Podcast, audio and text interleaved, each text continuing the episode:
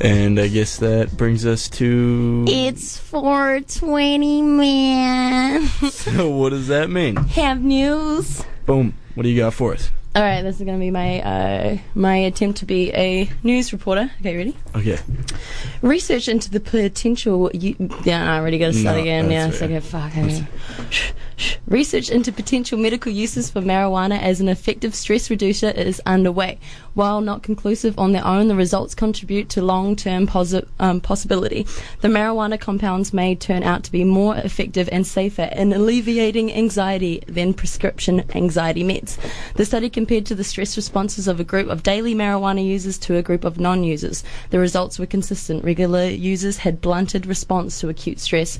In effect, their internal stress engines had been tuned down by the re- regular exposure to marijuana. Carrie Cuttler, study co-author, co-author and clinical assistant professor of psychology, said while there were were uh, sorry while while we are not at a point where we are comfortable saying whether this muted stress response is a good or bad thing, our work is important is an important first step, step in investigating potential therapeutic benefits of cannabis at the time when its use is spreading faster than ever before. The research research pair, while the findings from research shows that marijuana compounds have a distinctive infe- Oh my god! Okay, this is terrible. Sorry, guys. No, you're doing Uh, great. You're doing great. The I don't really usually read out loud. The results uh, pair well with finding from research showing that marijuana compounds have a distinct effect on levels of neurotransmitter GABA, which plays a key role in anxiety in in the anxiety response. The GABA is an inhibitory neurotransmitter that acts as a brake on anxiety, counterbalancing the effects of the auxiliary brain chemicals like glutamate.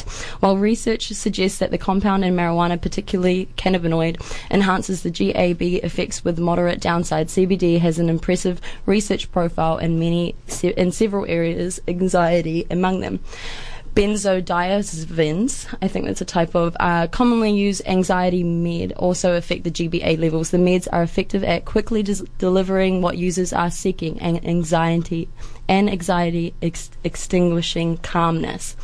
But the benefit comes to a cost. Tolerance to benzo, including Xanax and Copafen, build rapidly, requiring requiring a user to take more and more of the meds to get the same effect. It does not take a long to develop a dependency that may not end.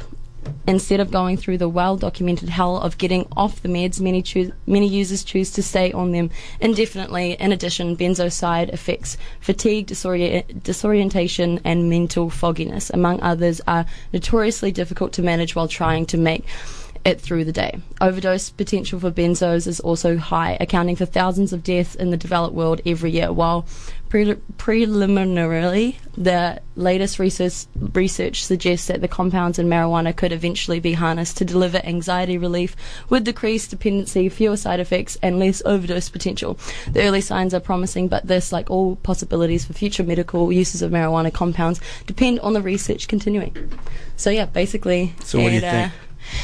Well, I guess that the well, it shows that like I guess scientists have found that there is uh, potential use in anxiety depletion, I suppose. But yeah, it does say that they haven't got um, confirmed, you know, like that it actually does work. Like it does work, it does block them, but like whether the side effects are good or bad is still kind of getting discussed. Yeah. Yeah. Right. on. Yeah, but at least it's better than things like um, benzo and Xanax and stuff, which has Yeah. Bad mean, side effects. And You're yeah. not going to have in- insane Yeah. physical withdrawals. so I thought that was really interesting, but I definitely think that it um, depends on the strain that you're going to have. Because I think like if you were taking sativa or an indica, it would be different.